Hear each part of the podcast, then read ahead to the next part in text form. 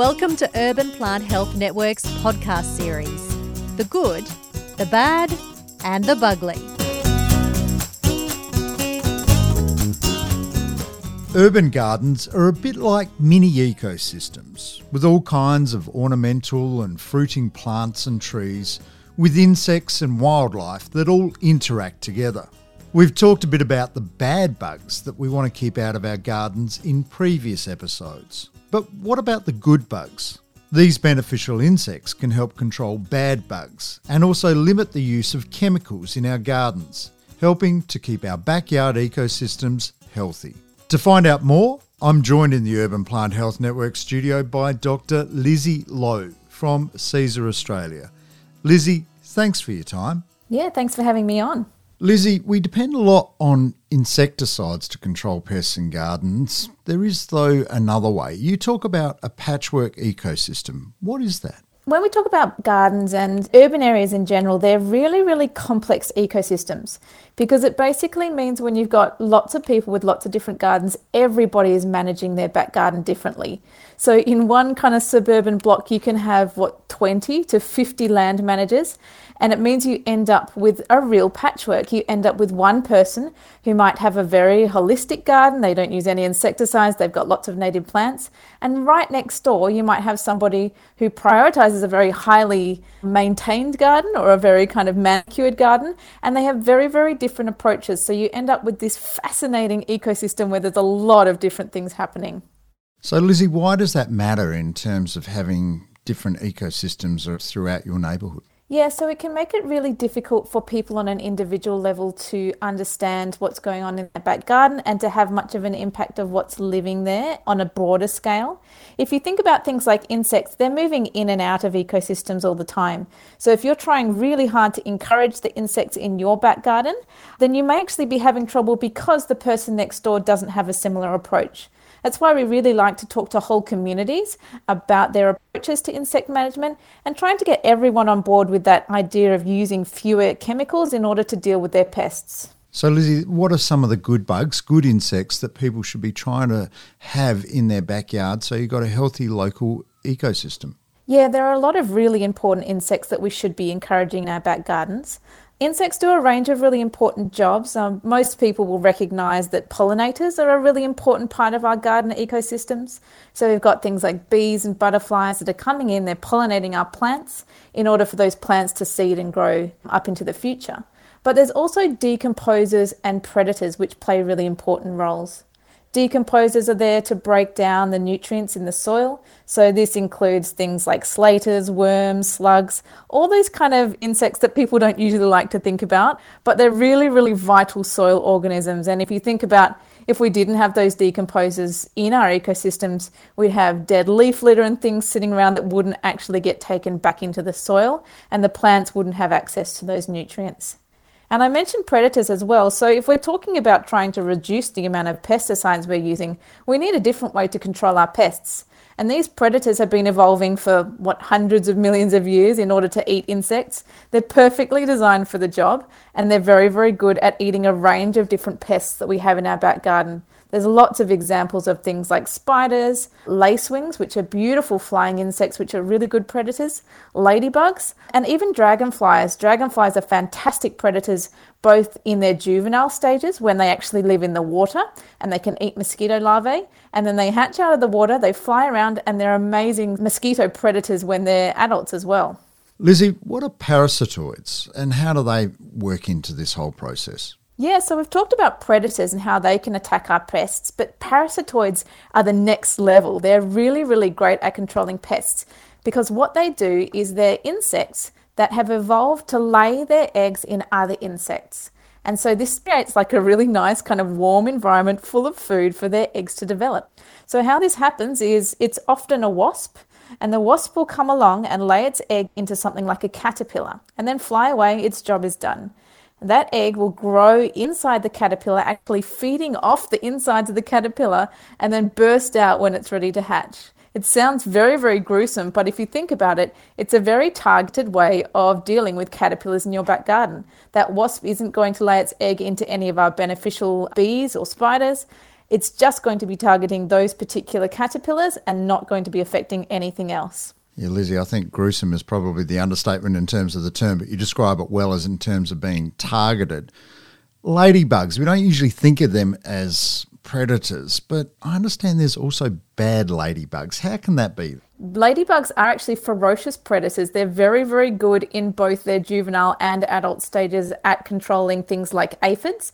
But there are actually over 100 different species of ladybird in Australia. Some of them are predators, some of them eat fungi, and there's one or two species which will actually eat plants. And so that's they're the ones that we would refer to as the bad ladybugs because they can actually become pests eating the plants in your garden. But the main species you need to look out for there is the 28 spotted ladybug. So if you have the time to go out there and count the spots, you can work out which species you have. But the vast majority of species of ladybug that you'll see in your garden are actually doing a really important job by controlling those pests. Lizzy, the other one is pollinators. What are pollinators? And are, are they just bees or are there other pollinators out there? Yeah, that's a great question. A pollinator is basically any animal that will take the pollen from one plant to another. And the pollen is really important because it actually enables the plants to make their seed. So when we see this in insects, we see things like bees. They'll come in and feed on the nectar that's provided by a flower. They'll get that pollen stuck onto them, and then they'll take that over to the next flower when they go feed again, and they've transferred basically the genetic material from one plant to the next. We know that bees do this really well. We have the honeybee, which has been introduced to Australia for the pure idea of pollinating plants, especially some of the plants that we need in agriculture. But Australia has hundreds of species of native bee as well that are also very good pollinators. They just are not able to be carted around on such a, a large scale as the honeybees. But also, you've got butterflies that can be pollinators, even things like beetles and flies. Any insect that's regularly visiting different types of flowers can be a pollinator. And of course, we have birds and even mammals in our back gardens, like the little honey gliders and sugar gliders. They can act as pollinators as well. Lizzy, how do we encourage some of these pollinators? You know, we hear about things like bee hotels. Yeah, the best thing that you can do to encourage pollinators in your garden is to make sure they have enough food and water. That's the main things we need to think about in terms of habitat. So, food, of course, is any type of flowering plant, and having different types of plant flowering throughout the year can be really useful to make sure they've still got that food continuing throughout the year. Water is important as well, but of course, remember to keep an eye out for mosquitoes. It's good to refresh the water. When it comes to a place for them to live, Australian native bees live in all sorts of different types of vegetation, and also some of them even live in the ground. So that's where this kind of idea of the bee hotel came from. They've got these long kind of tubes in them to encourage the resin bees, which will usually live down in the holes and sticks, and sometimes they'll have clay and things in there for the ground nesting bees as well. The problem with the bee hotels is that they can also sometimes encourage the diseases that bees carry and the parasites that might come in and feed on the bees as well, because the bees aren't used to living in such close proximity as a bee hotel. So it's great for an opportunity to see the native bees that are living in your garden, but it's not the only way to encourage bees and other pollinators in your garden. Lizzy, what about some of the other beneficial insects? How do you encourage those to live in your garden? when it comes to predators, the best way that you can encourage predators is again to make sure that there's enough food for them. And when it comes to predators, their food is these pests. Of course, we don't want to have lots and lots of different pests in our gardens, but I think we need to kind of get used to the idea that having a low level of some types of pest is actually an okay thing. If you've got a couple of aphids around or a couple of cockroaches in the back garden, this isn't a huge problem, and it does actually encourage those predators to come in and start eating those pests rather than you getting straight onto that pest problem, spraying everything straight away, and then the predators have no reason to come into your garden and you don't have any ongoing biodiversity because of that. Lizzy, some of the reading for uh, this interview, I found a few other terms that I'm unfamiliar with. One of them's augmentation. Can you explain actually what that is and also insectariums? Yeah, so when we talk about augmentation, this is again to do with pest control. You can either rely on the predators to come in on their own terms, Or you can actually use augmented pest control, which is where you breed up large numbers of these predators, such as ladybirds, and you can actually release them in your garden. So there are companies which do this. They do it for back gardens, but also on a larger scale um, in agricultural systems. And there's even a group that uses drones to fly around their fields and drop the predators onto their fields so that they can do the pest control work. It's very cool. Lizzy, I've actually seen a photograph of yours, which is a styrofoam box on the front seat of a car, and it looked like it was full of insects, live insects. So you were involved with that? Yeah, that's exactly right. So we had some ladybirds that were shipped out to us, and we were having a look at how those ladybirds behave in terms of what kind of different aphids they can eat. Lizzy, wrapping all this up, it sounds like working with insects is a much healthier and a more productive way to run a garden. Dr. Lizzy Lowe from Cesar Australia, it's always wonderful to talk with you and thank you for joining me in the Urban Plant Health Network studio. Thanks so much. I always enjoy having a good chat. Thank you for listening to The Good, The Bad, and The Bugly.